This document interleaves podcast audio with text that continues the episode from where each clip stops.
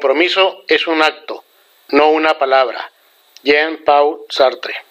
Hola, esperando te encuentres de lo mejor, hoy quiero comentarte en esta edición número 21 nombrada El compromiso sindical sobre lo importante que es tener representantes sindicales de tiempo completo y no de tiempo libre.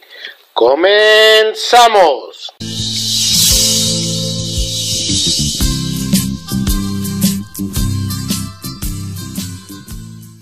La Ley General del Sistema para la Carrera de las Maestras y Maestros, en su artículo 101, nos expresa que las personas que decidan aceptar el desempeño de un empleo o cargo que impidan el ejercicio de su función en el servicio público educativo deberán separarse del mismo, sin goce de sueldo, mientras dure el empleo o cargo.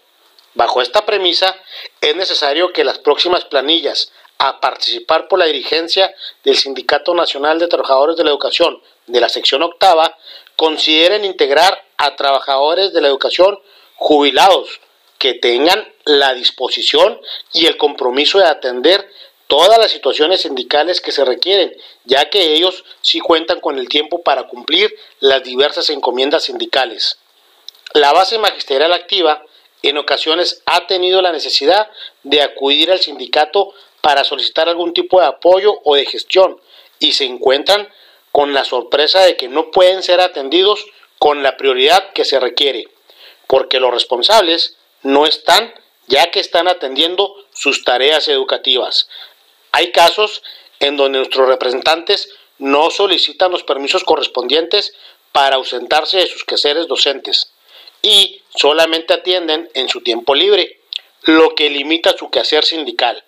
Esto ocurre a lo largo y ancho de todas las regiones que componen el sindicato, por lo que es muy importante considerar a los compañeros jubilados o bien que los interesados en representar al sindicato soliciten los permisos conforme a la ley para poder atender al 100% sus actividades sindicales.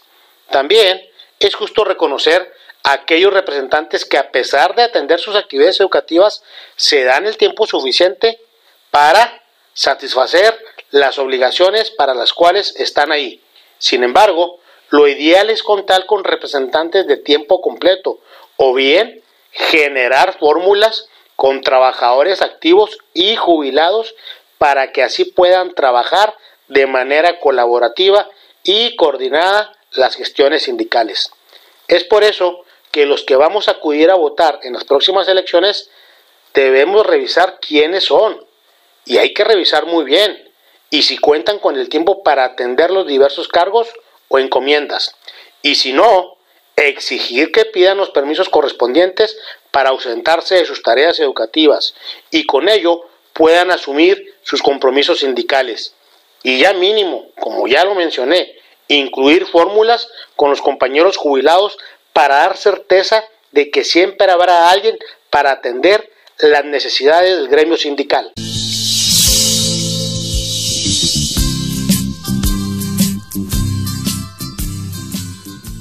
Muchas gracias por darte el tiempo de escucharme.